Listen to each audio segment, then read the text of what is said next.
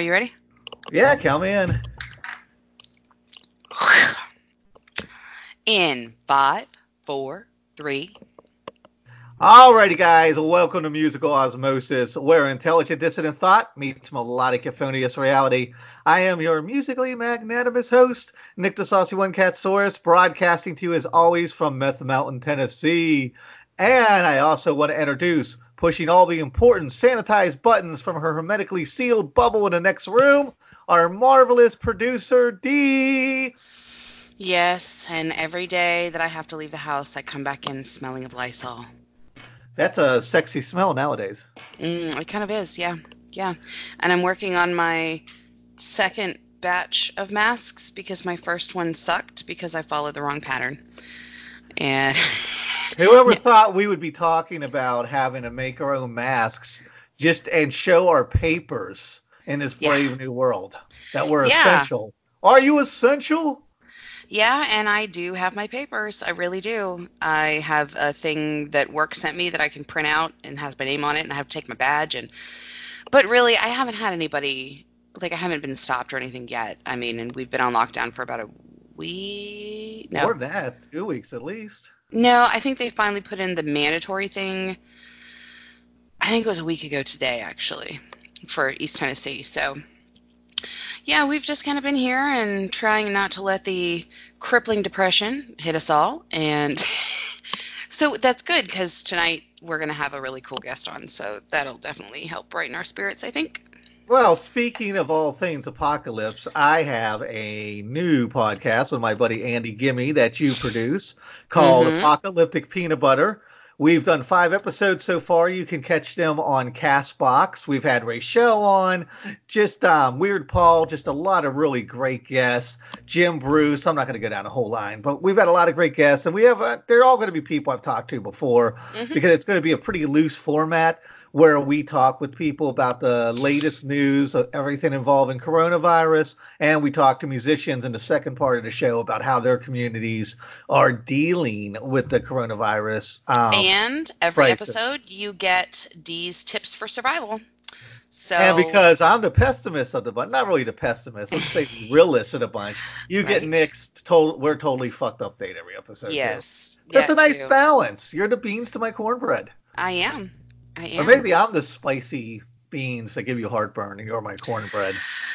Yeah, that that could be because beans kind of give me a little bit of problems now. hmm could- well, this is a great confused. place to pivot. Um, you're probably wondering where Odell is because of the type of work Odell does. He is working very long hours, He's essential. doing his part. He is very essential. So, with that and things going on, other things in his personal life, he has had to take a short hiatus from the podcast. I personally like doing the podcast a lot better with a co-host and Odell in particular, just because we're such close friends for so many years Mhm. and we were having some scheduling issues with everything going on. So I decided this is going to be our last episode until some of this craziness subsides and Odell can get back on a regular schedule. So Yes. the other episodes we had planned, they I've already spoken to everybody. We're going to reschedule when we come back. Hopefully it won't be more than a month. So this is Mhm. going to be our last episode. However, oddly enough, as the universe works, this is episode 107. Mm. We did 77 episodes of Drunken Trivia. We Oh did my like goodness. a bunch of other podcasts. We did like a dozen or or 15 episodes of or less. Um, we did 104 of Kettle of Fish and 107 of the Ignorance Equation. So next episode, when we come back, it'll be our longest running podcast. We'll be coming back with Wow. 108. I've never seven years of podcasting. How many podcasts, different podcasts, do you think I've done? At least 10, right? At least, yeah, at least. and I've never reached 108. 107 is my record. So when Mhm. we come back, which we have to come back, there's still a bunch of people that mm, you know we've tentatively got lined up. Uh, it will be our longest. We'll be coming back with our longest running episode. Not running Yeah. episode, but our longest, our biggest episode as far as number wise, episode 108. Yeah, and we've been. I mean, I can't believe we've been, we- we've been doing it that long. Like, it just seems insane to me. We now. were on the forefront, and now everybody, like, you go to your dentist, and the dentist is like, all right, so um, just remember to brush and check out with the nurse, and we'll get you lined up for six months. Oh, by the way, you want to check out my podcast? You Right. gotta go to fucking Jiffy Lube. They're like, all right, um, I rotated the tires and I changed the oil. Here's, Here's the your link to the podcast. And oh yeah, you should check out my podcast. It's all about tire rotation. It's really fabulous. yeah. Like everybody has a fucking podcast, and especially now brother. that everyone's home, and a lot of people are what I've been saying out there singing for their supper. So they're either doing podcasts or live stream. It is very difficult for little old Saucy to get his voice out there now above all the static. Yeah, there's just a lot of it. I mean, even like we had Rachel on the other day, and she's doing Twitch streaming, and a lot of people are doing that. You know, people that are into video games. Um, I actually know of a couple people that while they were sick, they actually learned to use TikTok, which is a little like, what? Really? You, that's a thing now still? no, that was for like 12 year olds. But apparently, Right. Yeah. So, I mean, this is the brave new world we're in, and I posted something today, and I, you know, I, th- it, I think it's something everybody should think about. I said I'm terrified to find out what the next new normal is going to be. What's Mhm. gonna What's gonna be the next new normal? The robot wars? People stealing your DNA and making clones of you? I mean, what the fuck is gonna be next? right? Yeah, it's um. Hey Nick, I saw one of your clones uh, down at the Crackle Barrel today. Is that going to be the next fucking normal? Or, oh, dude, I just wanted to let you know. Yeah, you remember Jim? Yeah, he was killed by his robot. His robo nanny fucking strangled him Yep. when he was watching Tiger King. Oh God, and Tiger King. Yeah, yeah. You gotta wonder, um, what are we doing? I mean, I get we're trying to distract ourselves as best as possible, and many of us are choosing to shelter in place, stay at home, um, wear masks, you know, all those things, and that's awesome. And anybody who is, you know, trying their best to follow the CDC recommended guidelines and really kind of try to choose their battles and you know research and stuff and what's real and what's not those people who are are willing to put in that extra work i gotta say i applaud you because it's going to take all of us or a lot of us a lot of us to get ourselves through this um, as unscathed as possible Hasn't social media at this point, though, just turned into a bad fucking acid trip? a little bit um how can you tell what is real? I mean, I know what's real because I use my brain, but you have people just saying the most off the wall, insane shit ever. And, and I, I always wondered, like, I don't, I don't know most of those people. I, I used to know a few people that thought like that, but they're not in my life anymore. But when I see these people, I'm like, do you really believe birds are fake? That all Right. birds are government drones sent to spy on you? it- like every flamingo and sparrow and hummingbird on the planet? Are and that's the hard pigeon in a part because I know you're saying that in the nicest way possible, but the thing I want to I, I keep feeling like when you when somebody has to say something like that is, do you really believe that? It, what I really want to be saying is, are you really a fucking idiot? Yeah, but see, if Um, you come at them like that, it just makes them want to believe it more to own, like to own the libs. Like I'm gonna shove it in your face and believe it even harder. Now I'm gonna shoot pigeons in the park and take their robot parts and, And, build you a wonder super why some pigeon. of us keep our mouths quiet because So- it, it's you just can't win with this right now. yeah, I don't want to go down this rabbit hole. Why don't you tell everybody where they can find our, by the time you're hearing this, are now 107 episodes. Yes. Which, when I mean, we just had R.A. Rugged Man for those of you that are into hip hop on the show. Woot. We had Ernie C. from Body Count. I mean, we've had um, Phil from Sacred Reich on, Greg Turner from the Angry Samoans, Kelly Mayo from Skating Polly, Weird Paul, um, it's a Scott good little from spot Fu right now to be listening to podcasts. Let me tell you. Donita Sparks from L7. I mean, just a list, especially if you're into punk, because I would say Oh yeah. A good solid 60 to 70 percent of our guests are are at least punk adjacent, if not straight up Right. punk. Um, Jughead from Screeching Weasel. I mean, we've just had so many great guests. So now's a Yeah. good time to catch up on our 107 episodes before we come back. It definitely is. And just in case you're looking for, or you know someone who's looking for something cool to listen to, you can find everything Musical Osmosis on SoundCloud and uh, we're on Castbox with some of our stuff. We're on Apple Podcasts and we're working on Spotify. I mean, if you want to hear a music interview, just look up Musical Osmosis. Well, I would rather to go to our site because I've also got band reviews there and videos, Yes. all kinds of stuff. and you can go to musicalosmosis.com. Um, super duper easy. All of our stuff is there. All of our reviews. All of our we do playlists every couple of weeks because it's fun and it's just a really cute. It's a really cool way to just kind of keep up with every little thing that we've been doing. Um, and find out about what we're going to be doing next. So, wherever you get your podcasts, we highly recommend you look for us there. But just in case you are new into the Fordca- podcasting foray, you can also go to musicalosmosis.com, spelled just like it sounds.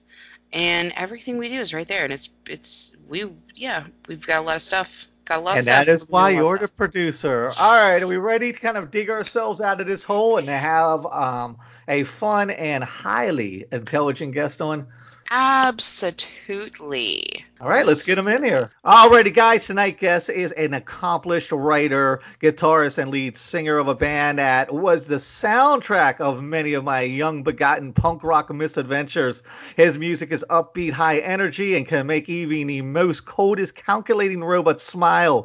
From the rhapsodic pop punk band, the Mr. T Experience, Frank Portman, otherwise known as Dr. Frank. Frank, Dr. Frank, thank you so much for calling in tonight. Uh, yeah, great to be here. Right on. Um, before we kind of jump into the music, I have to ask what I'm asking every guest these days, just to get it out of the way. How are you coping with the current crisis? Uh, you know, uh, pretty good. I'm enjoying it, in fact, which is, I mean, it, there's there's moments where you think it, the, I think maybe it's driving me a bit mad, but then there's the question of how can you tell if you're mad? Uh, you know, Mhm. you need an outside opinion. Um, but I like it. I like the, um, uh, I like how everybody's nicer, and there are fewer of them. Um, at least that you uh, that you encounter, and then there it's I live in I live in a place it's not that bad of a place anymore, but I live in in an area of Oakland that used to be kind of rough, and now it's not anymore, but it still has a lot of just I guess ordinary urban hostility everywhere that can kind of wear a person down. And so now that we're all sheltering in our little hovels, uh, or at least I am, and the only thing you can do is take a walk, um, which I have been doing a lot of, and everybody smiles at you and waves, but doesn't try to do anything more than that. And I, I've that's my dream. I've always wanted that the world to be that way. So, uh, so yeah, so that's good. I mean, if it goes on much longer, and of course, you know, the whole uh, economy completely collapses and we are uh, back in the Stone Age, uh, that won't be so great. But until Well, this then, a nice I'm little reprieve from the mob, from the typical mob Yeah. deal with every day. Yeah, I, I just it's like a little bit calmer. So during this time period, what are you doing as far as are you getting a lot of writing done? Are you learning anything new? Are you like a lot of people are jumping online and learning a new language or learning a new skill set? Yeah, not really. I mean, I, I find that, uh, I suppose, ironically, you have all sorts of uh, empty time that's not involved in doing the ordinary stupid things that that someone like me fills the day with.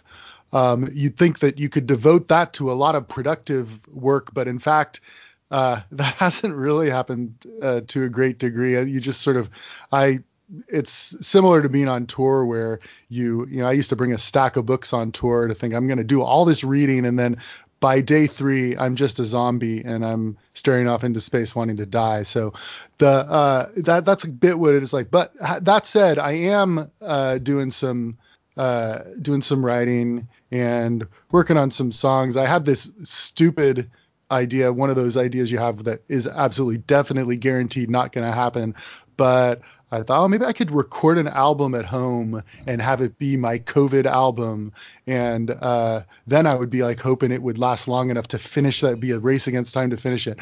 Um, I, that's not gonna happen, but uh, I might give it a shot. I might give it a start because uh, you know I'm just here in this little room, so me it's and a funny mic and a say guitar. that because I made a point a couple weeks ago. I said you just know there are going to be like some coronavirus session albums Mhm. coming out of this whole crisis. Yeah, you but you have to, you know, it's very easy to uh, uh, avoid even even when even when you've just got a little room that you you know it's, I I can uh, I, am I'm not I don't have the greatest work ethic in the world I'll admit to you right right now so mm-hmm. but I do but I do have uh, I do have some ideas and uh, who knows what will come of them. I well, as long as you're not as long as you're not spending your days binge watching Tiger King and playing Animal Crossing, hey. I think you're gold.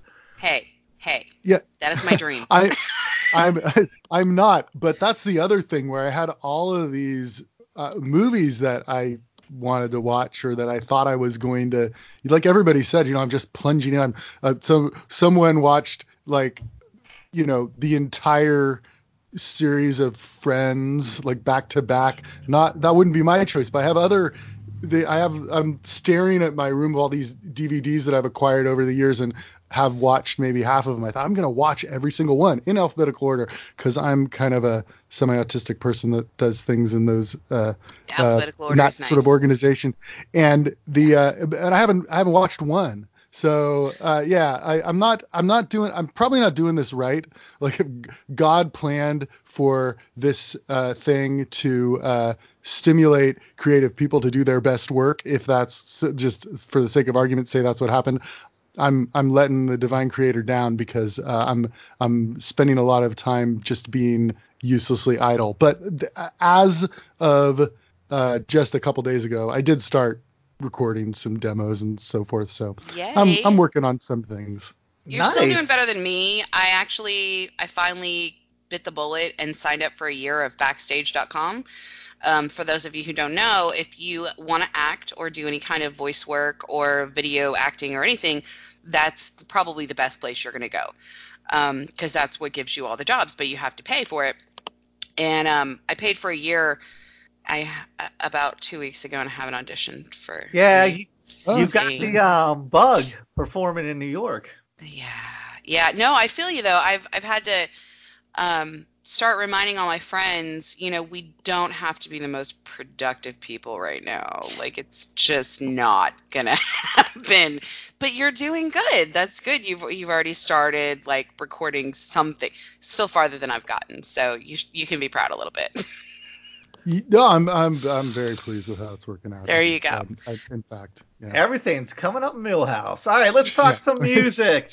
right off the okay. bat, I got to thank you, man, for just putting out so many great albums. Like I said in the intro, I can't think of back in the 90s a party or a road trip or some begotten like misadventure that we had that didn't have Mr. T playing. And um, MTX was always playing. Here's the cool thing somebody like my brother whose favorite bands were Jawbreaker and Samiam, all the way to my best friend who definitely listened to a lot more like Propagandhi and Against All Authority.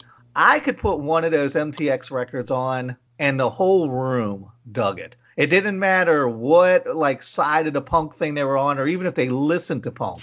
You put on a, uh, a Mr. T Experience album and everybody's body's moving just a little bit. And I think that was one of the great things because I'm a political animal by nature, and I li- definitely listen to a lot more Propagandhi to piss bands like that. But you got to balance that shit out. If I only listened to those albums, I'd be insane. So you have to balance it out with something fun and upbeat and something that talks about the other side of everything. And those albums did that, I think, for a lot of punk kids.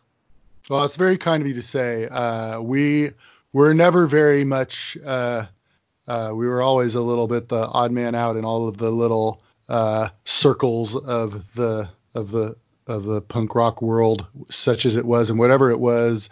Um, we were uh, so uh, not. I mean, I don't think that's that's something to be proud of necessarily, but it's just is a matter of personality. Was a little bit quirkier and a little bit different, and I've never been a joiner, so I you know, I didn't ever want to join a scene or, or anything like that. So we just kind of charted our own stupid path and uh, and we did some pretty good stuff and people seemed to like it to my surprise.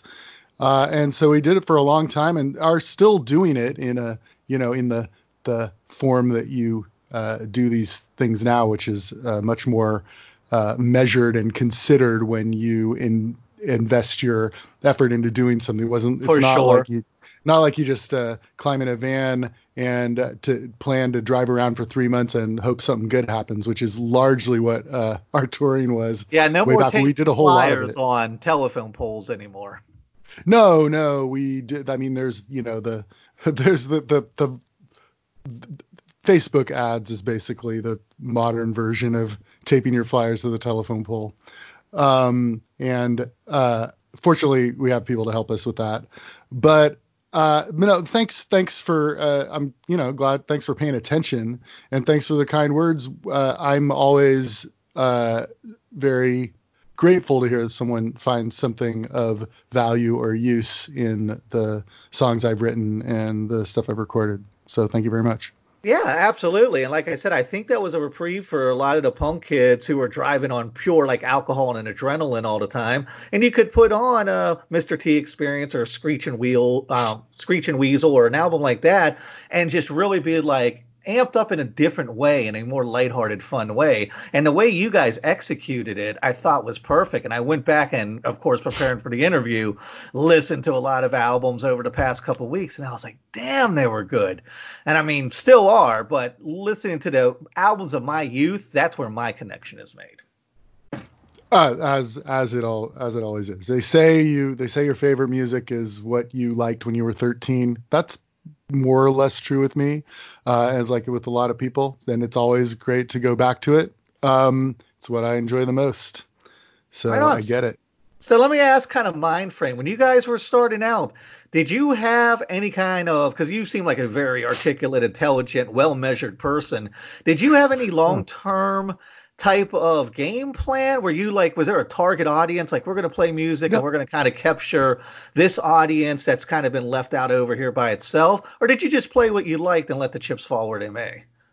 No, you'd think uh, that there would have been more of a plan, maybe, um, or there there should have been, and there probably should have been. It was not, you know, the only thing we we when when we started, there was no constituency for uh, for the kind of band we were trying to be, and very clumsily trying to be. But you know, basically, it was a an idea of punk rock as I first encountered it when I was a, a teenager, which was not so not only this, but lo, but quite prominently, you know, uh, rock bands playing pop songs. Um, and that's what I liked. So we were clumsy at it, but we were trying to do that. But the in you know, mid 80s, that was not something anybody wanted to hear.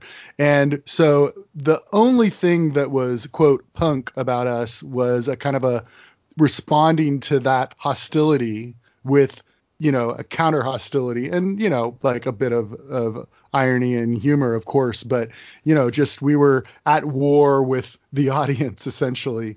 And we were saying you're going to listen to these love songs and not the songs about El Salvador or Reagan or whatever it was. Right. um, and uh, and we just you know we would we would barrel barrel ahead and do it.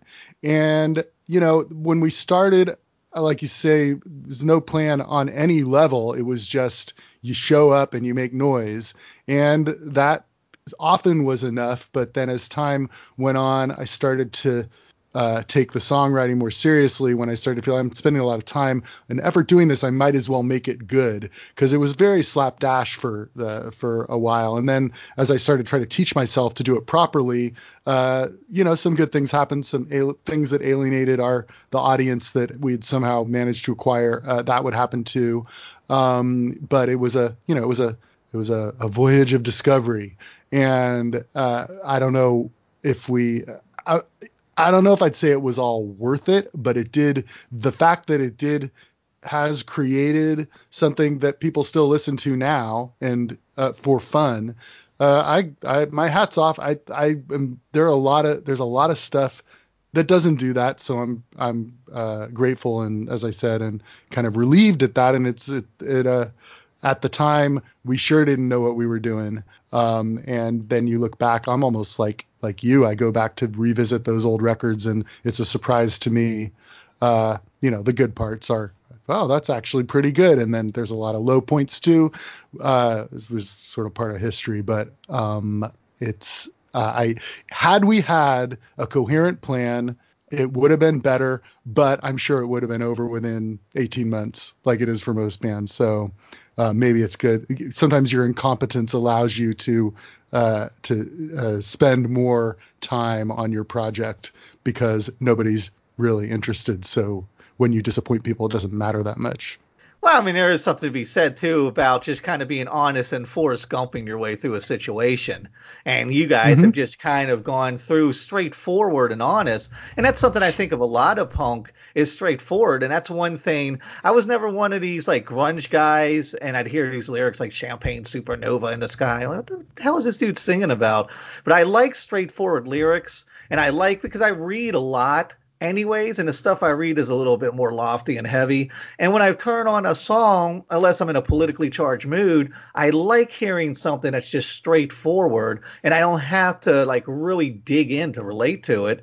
And your songs just have always struck me and resonated on just such a human fucking level that it's just very easy music I felt like to connect to. And I think that's why people cross that spectrum, at least back in those days when it was blasting everywhere all the time. I think that's why it was easy for people to connect. Well, that's the that's the the uh, the aesthetic dream of uh of of songwriting is to is the challenge where you have to uh, make something that is that that is quote you know what they say relatable. People have to hear it and feel that they know what it's about and maybe feel that it illustrates something that they feel personally but then it also has to be tricky enough or interesting enough or you know there's enough, something other has to be going on to distinguish it from all other songs that uh, that do that. And um, that is uh, that is the the goal with writing say mm-hmm. a love song or a breakup song. And it's not that easy to do. And I've had some pretty good scores on that uh, um, at that. And you know, sometimes things fall flat a little bit too. You just because you're experimenting and you're trying, but uh, you know, you, the the uh, it it there, and this is the case with any kind of art, I guess. It's true with uh, it's true with fiction, narrative fiction as well. Uh, you have to make the reader somehow contrive so that the reader gets it on a level that is personal, but that also it's something that they want to find out about so it's the the strange and the familiar have to kind of work together. It's not as it's not as uh, it's easier said than done.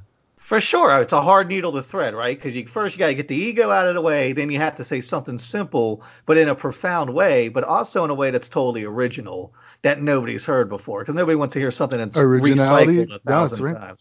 That's yes. the hard. That's the hardest thing. That's the hardest part. Yeah, and the way that you guys were pulling it off was a way that I didn't see anybody else doing it. You knew a Mr. T experience song the second that it came on. I, I if, would guess so, yeah. Yeah, so you guys definitely had like that cornered. And then you know, there's something else too. I was I didn't even know you were in a band called Bent Nails. And preparing for this interview, I found the song on this Maximum Rock and Roll compilation, and I was like, damn, he's got a really good voice, kind of like for that snarling, snarky type of punk. Why didn't you guys go more into that vein? Because I really dug that sound. You uh, know, you know that was I was in I was in high school and I had a you know band. One one of the guys in that band was the first bass player of the of the Mr. T experience later on. Um, and it was just fooling around and we didn't know what we were doing and uh, w- we recorded uh, on a cassette like a boom box we recorded one of our practices and you know sent it to maximum rock and roll uh, i don't i don't know if you're familiar with uh, Maximum Rock and Roll, but it was a kind oh, of yeah. A, uh, okay, so they had a radio show, they had a magazine, they had a radio show, and uh, it was as suburban kids, uh, we would listen to it, and uh, we just sent our our tape of our practice, and for some reason, it was silly enough and goofy enough and compelling. I guess you thought it was compelling in a way.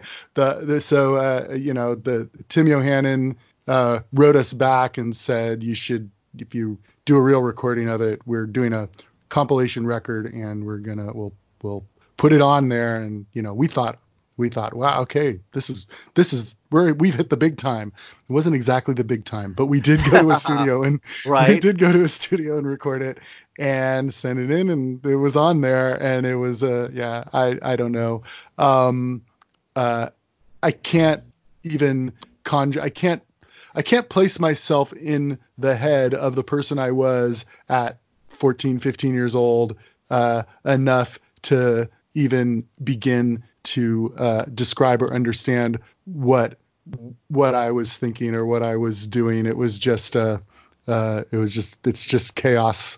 Probably Well, just chaos as instinct, right? Just pure instinct at that point, at that age.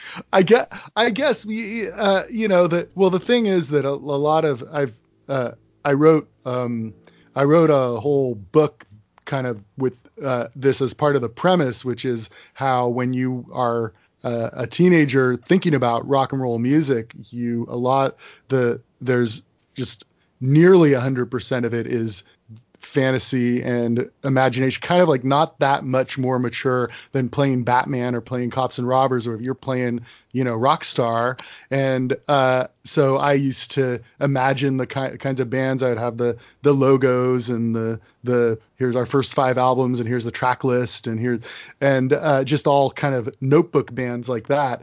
And i there was no difference between the the imaginary bands and that one that wound up on that compilation other than the fact that so, through the machinations of of Tim Yohannan and Jello Biafra that it wound up on a record. But other than that it was completely uh, imaginary fantasy. And then when much later uh, you know 10 years later uh, when we started doing uh, when we my you know the Mr. T experience had put out some records and done some touring and everything, it was still largely a notebook band. It was it was a a fantasy thing where it had it left some detritus, it left some evidence of its existence, but uh, the participants, at least I as a participant, wasn't fully engaged with the fact of what we were doing beyond a, a kind of a playing around fantasy kind of level. And it wasn't until I realized, oh, uh, to my you know considerable uh, distress that it was a real thing that I may have to explain years later, as I often have to do now. that I thought I better I better learn to do this better because you know we're just you just uh, it was just more or less a uh, you you know okay um, I've got a band that means I got to have songs. Let's you know uh, come up with some songs. I gotta. It's like you know not really bringing a whole lot of artistic control or ambition to bear on it. Um, and it, it it was enough, but at some at at a certain point, I decided I would try to you know up the game. Um, but if you go back to my uh, my high school self, uh, there was none of that going on. Wow, yeah. I mean, you don't have, you know, you're not seasoned. You don't have the experience. They always say youth is wasted on the young. I mean, how are you even going to process something like that at 14, 15, 16 years old? Yeah, I I just I did I just didn't basically. Now, most kids don't for sure. I mean, I wasn't processing stuff like that into my mid 20s. I was a late bloomer. I was kind of stuck in neutral up until 25, 26 years old. And but the kind of let's fast forward though and talk about when Mr. T experience was playing in the punk world during like a really political era, politically charged era. How are you getting along with like your peers as far as playing with some of these other punk bands during an era that was so politically charged? I mean, no, yeah, not at all with any of those bands. Uh, the hardcore scene. I mean, we did play on some of their shows, and we were just, you know, we were completely hated by one and all, the bands and the uh, and the audience.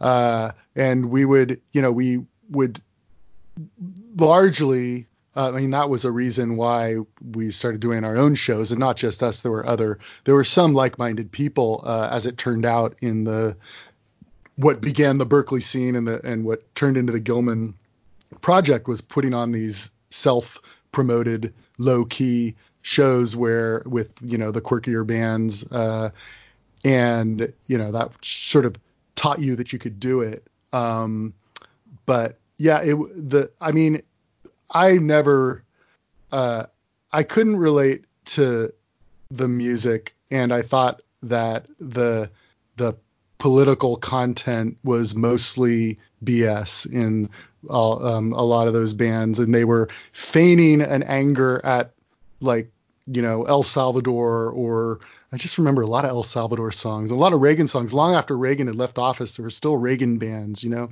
and I just uh, I, I it was a different kind of music than what uh, moved me, and what moved me was uh, you know more personal things about songs about being you know sad about girls and stuff like that you know uh, i found a deep value in the modern lovers that even though i loved the clash i couldn't find in the clash because uh, you know as a suburban kid marxism slogans meant nothing to me at all right and right uh, i was just uh, it it was and it all seemed like a big fake pose to me and it wasn't that I was mad about. I wasn't Holden Caulfield about it. Oh, you you're a bunch of phonies. It was more. It just. It was be. It was outside my uh, my world of understanding, um, and I just decided to you know chart my own course as much as I could, not knowing what I was doing, and and so that's why it, there were so many stumbles.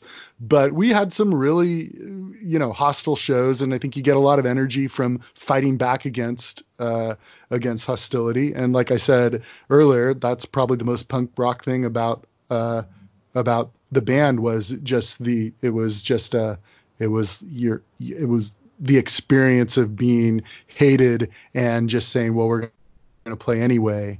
Uh, and you get a lot of energy from that, and that's a spirit that kind of in on some level carried us through many many years uh, uh, you know even through the time when the kind of thing we were doing had this very unexpected moment of for a few years there being the most popular rock music in the world oh at the yeah and and even then it was it was you know the the contrarianism of being the odd man out was uh, uh, we really never were, were able to step outside of that uh, the, that position, that role. You know, like it wasn't like okay, Green Day becomes famous and we're like the poor man's Green Day, and then we step on the stage like we won the dance contest, everyone loves us, but we didn't have we didn't have that. It wasn't like this.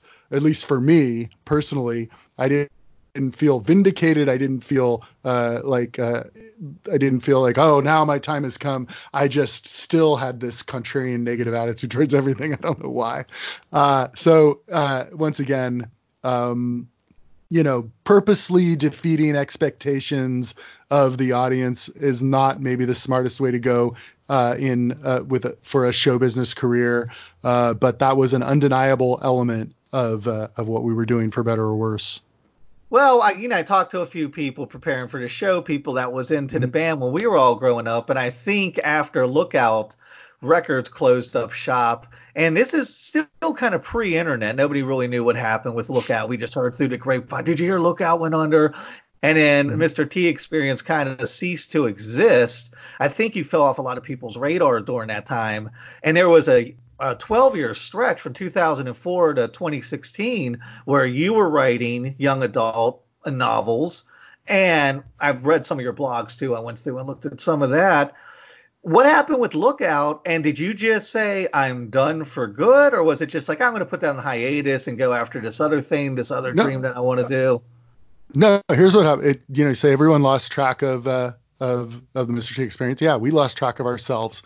The whole music business lost track of itself. It there was a time, and we were just at the exact moment. Our yesterday rules came out. We recorded in 2003, as we'd recorded other uh, other albums and went on tour and expected it to be just like it was with the other albums. But somehow everybody in the world got together between 2003 and 2004 and decided no one was going to buy any records anymore.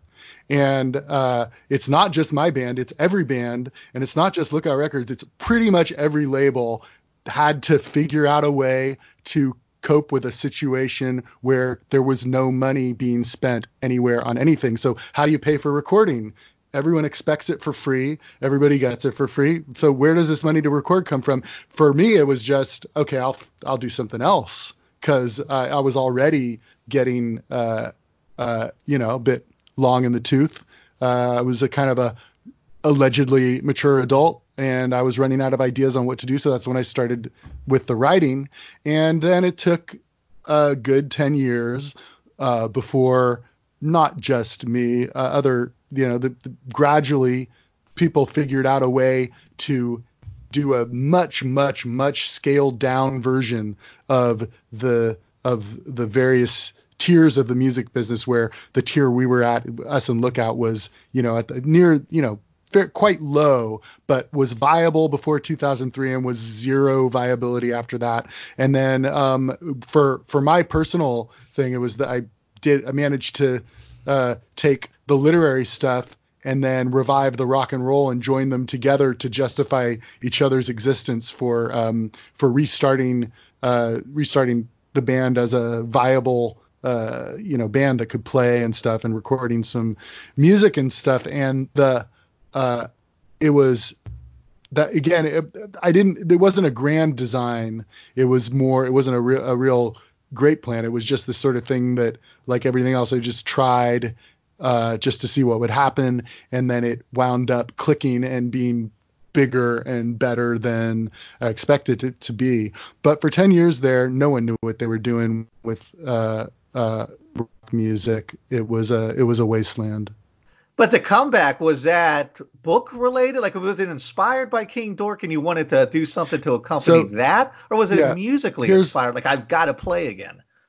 See, well, it was so my the the sequel to my first book, my first book, King Dork, uh, uh, came out in 2006, and then the sequel to it came out in 2014, and I had always tried to put some kind of musical stuff as I thought, you know, it was promotion. It was I'm just going to do this promotal promotional extra thing just to have things to link to and so forth. So I usually recorded a theme song for I recorded a theme song for each of my books, and uh, this time around I thought rather than just ha- do it in a half-assed way that I'd done before, I would try to record it for real. And so that was the you know the the get the band back together just for this one time uh, to uh, record this one song.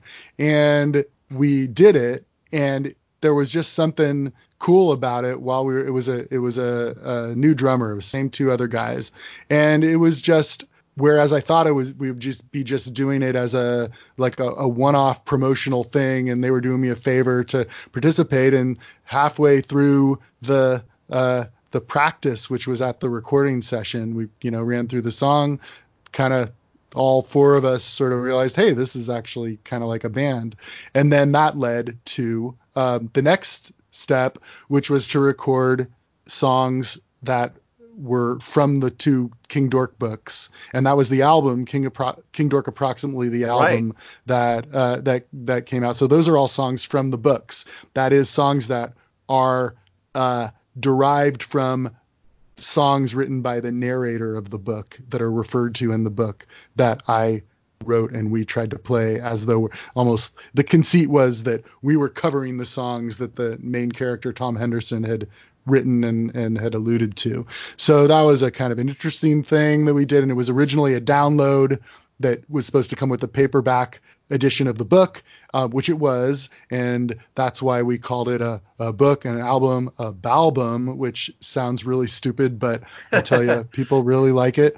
Um, and then I had, uh, in the meantime, uh, started working with Chris Thacker, who used to do uh, Insubordination Records, and had a new idea for a new sort of label merchandising thing. It's called Sounds Radical, and we worked up some uh, uh, plans to put out actual records, which I was astounded that it was possible to do. I mean, actually, phys- physical records, which has always been the real one. Di- digital music doesn't seem quite real, and I would say it's not in many people's worlds because it just gets lost in this vast sea of of, of uh, data.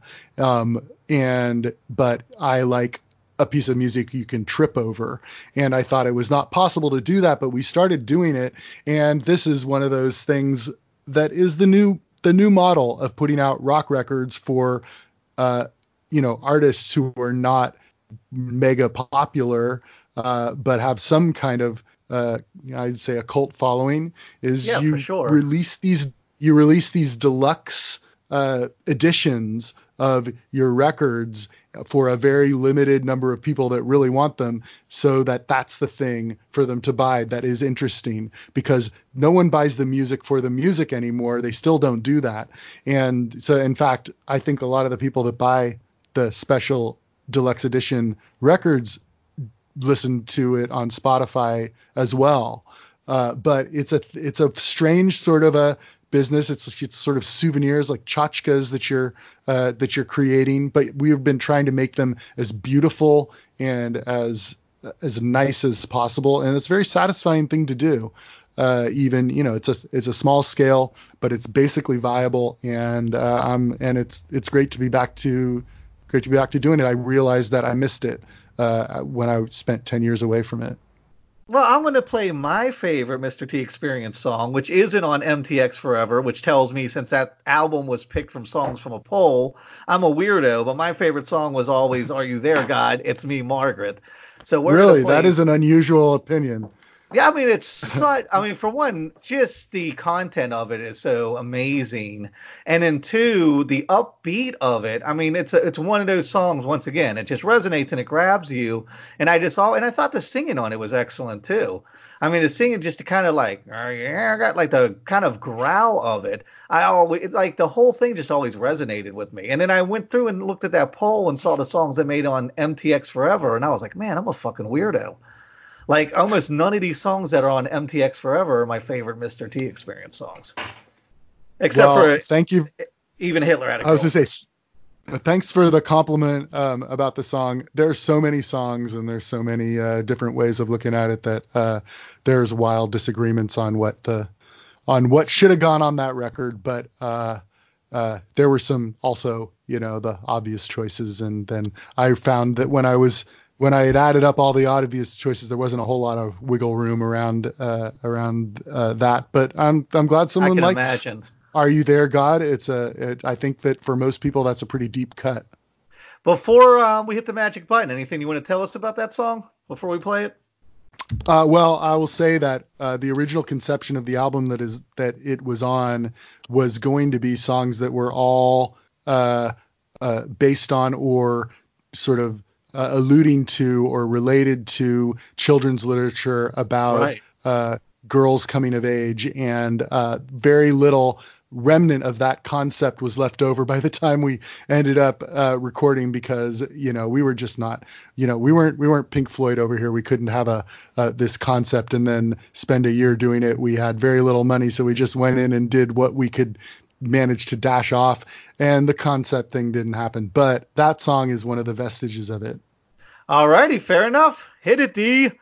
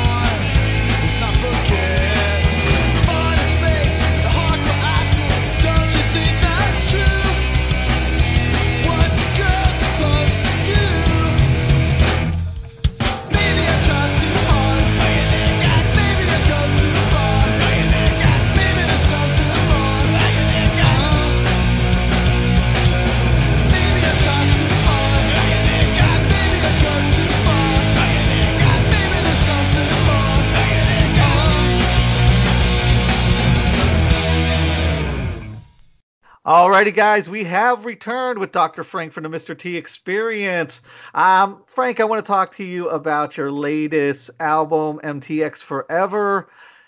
Revisiting these songs and for Shards as well, what was it like going back? We had some of these songs you hadn't even heard of in their original content for 10, 20, 30 years? Yeah, absolutely. Um, although it was a long process to work up to doing it. So I, which I started back in uh, uh, w- quite some time ago. But the thing that made the difference was realizing uh, if we're going to do it right, we had to track down the, the these tapes and to learn to. I was very, I was shouldn't have been so surprised, but I was surprised and I was dismayed by the fact that there was very hard to to locate these tapes and no one really knew where they were and it was a it took years to track them down. Uh, but then there was a uh, when we finally did in most we found most of it. Some of it's still missing, but uh, listening to the real version, which I had never done since the time, and not really even that carefully back in those days, uh, was that was really something else because uh, there's so much more uh, information in the audio on the original tape than yeah, in bet. the kind of cheaply, uh, quickly uh, done records that we put out that frankly I never listened to. I don't listen to my own music for fun, you know, just for sort of diagnostics and sort of trying to to persuade myself that it's not as bad as I fear. Um, and then I leave it alone for forever. Um, but when I would go back to try to revisit some of this stuff to learn how to play it, if I was going to play, trying to remember how the songs went, I would just do what everybody else was. I go to YouTube and look it up.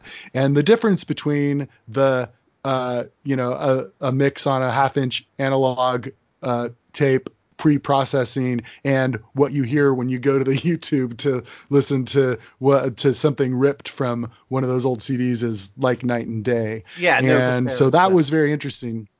You hear a lot of there's I mean it's mostly pleasant surprises because there's stuff on those recordings that I couldn't hear on the the other uh, released versions. And sometimes it's not so nice because, you know, the greater definition also is great. It applies to everything, the good and the bad. So sometimes you can hear some pretty uh, ugly marginal stuff uh, and you can hear it very well rather than sort of dissolved in the distance. So um, that was another thing. It was it, it was weird. I would say that I was pleasantly surprised by how much of it I thought actually did hold up as as rock recordings and also as songs, uh, which I was really prepared for the worst.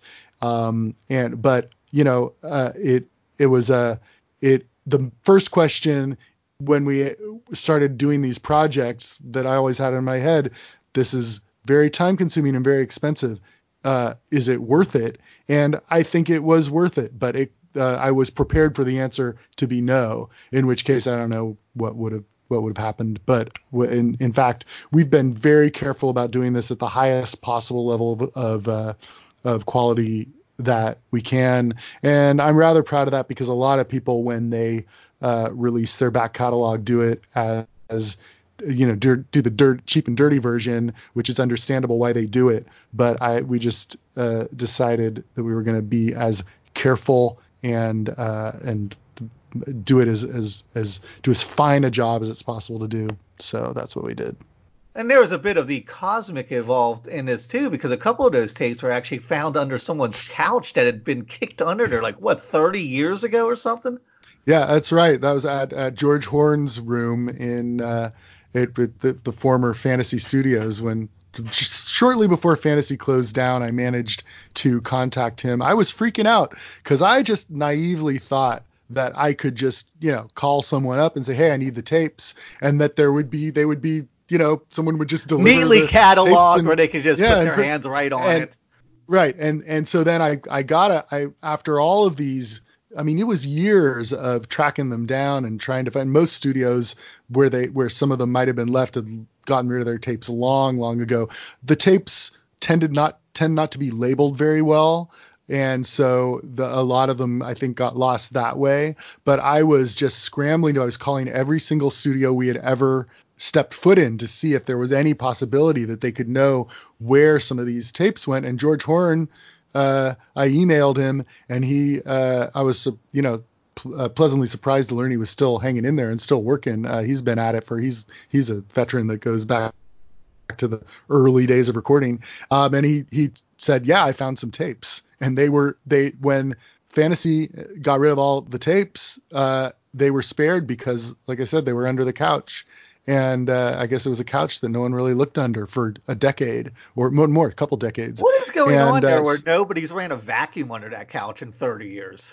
Yeah, I think they just. I mean, George was just at his uh, at his uh, with his he had his lathe and he had his his desk, his board, and I think that he was a single-minded focus on the audio, I guess. Uh, but um, I don't think he would have thrown away any masters. He's not a guy that throws away masters.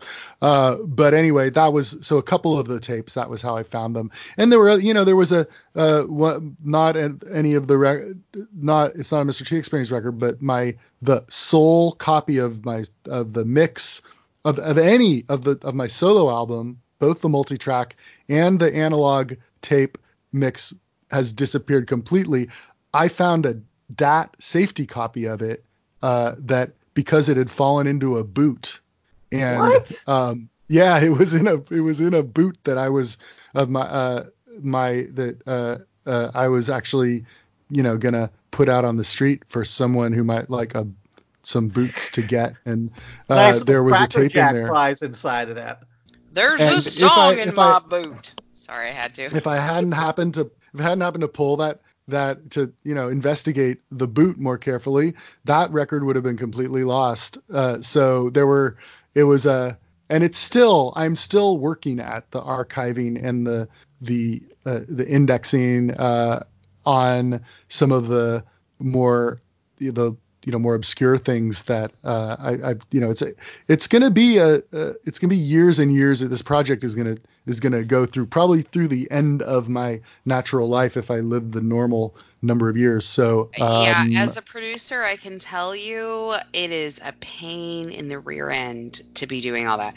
Because as soon as you get it all cataloged, you're going to be thinking, wait a minute, why did I put this song with those tag words when really this song could mean this other thing? Or what if I want to change this song and then put it in under something? Yeah, I feel you. Yeah, we're coming up on 500 episodes now, so we have a hell of a Oh, lot of yeah, right. there. And I've produced them all, so I feel you. Well, you know, I wasn't thinking about this at the time at all. Uh, and Yeah. uh, labeling the tapes and organizing the tapes and storing the tapes, that wasn't my job. But if I could go back um, in time, if there was a time machine, I could go back to 1986 and then to each of the the each of the subsequent records, I would bring a sharpie and I would just like steal in and just write on every tape what's on it because that seems to be the thing. I mean, it seems like you, that the obvious thing to do, but so much of this stuff, no one did that, and I think that's one of the reasons why some of the, the missing stuff is missing because the studios, if it had our name on it, at least they might have called us or our label. But if it's just a tape with nothing on it, how do they know? You know, they they uh, uh, and they don't know and they don't care. So uh, that that's been probably the biggest uh, frustrating thing about it is, uh, and and you can't even when you have the tape, it's not like you can just tell what's on it. You've got these machines are antiques, and it's a rare. You have to try to find a machine that will play.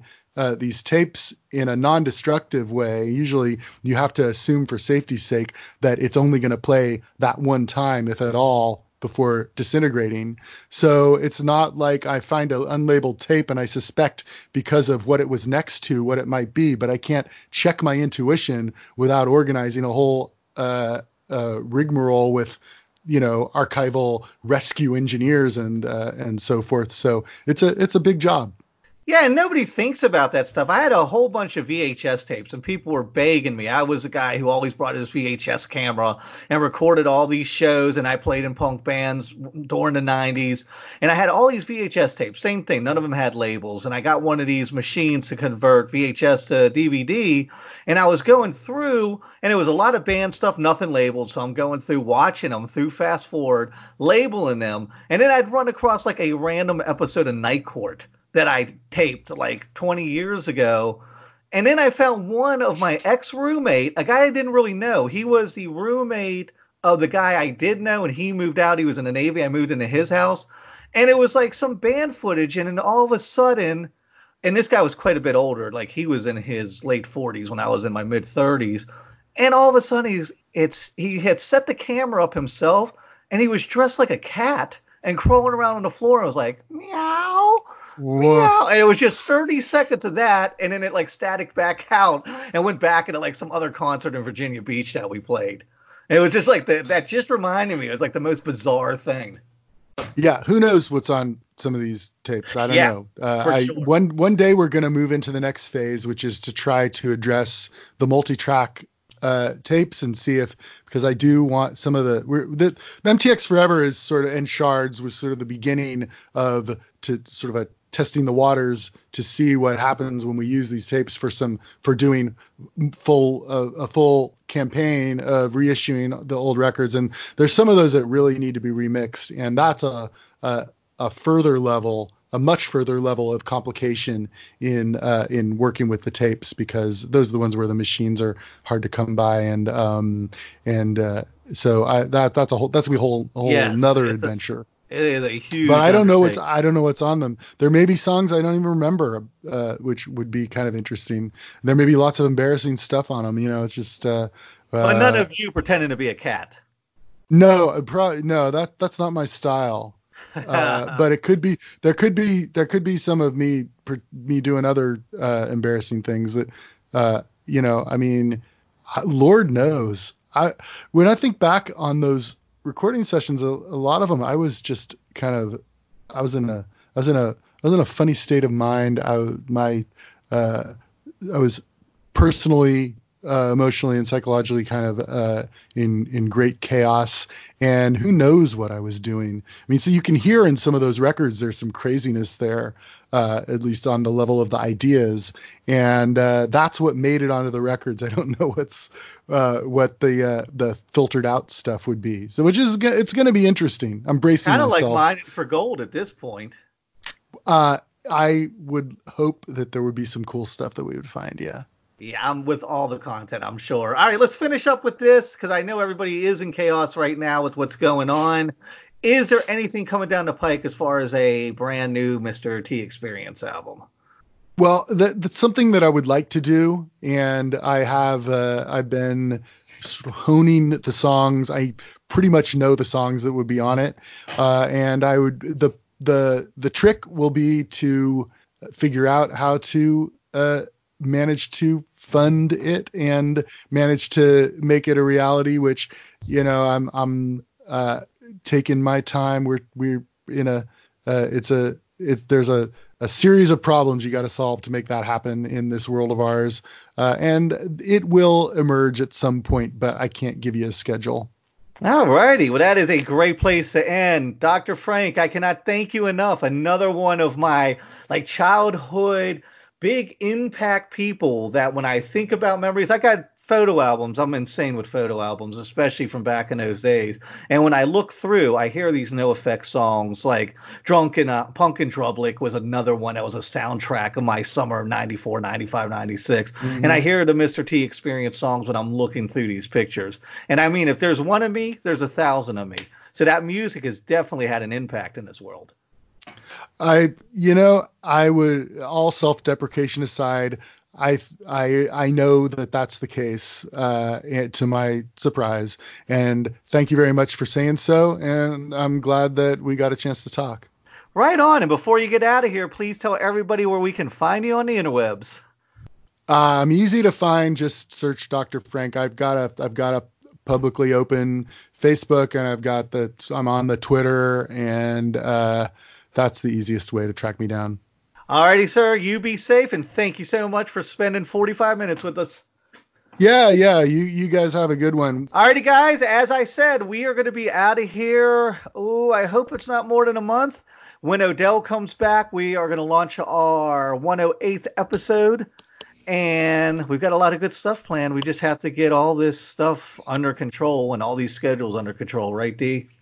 That's for sure. And I keep telling people wash your hands, wear a mask. Wash your hands, wear a mask. Wash your hands, wear a mask. Well, you know, there's some people to hear that that's like, I will never do it because you said to do it. Yeah, well, All right, well, give me something positive. Let's end on a positive note. I'm not going down this rabbit hole. um, a perfect show to watch right now that you are on self-sheltering at home quarantine, whatever you want to call it, is The Good Place. It will help you feel happy, at least for a little while. And Lego Masters is coming on, and that's a fun show too. All righty, Bye. guys, we'll be back when we are back. You stay safe, America. I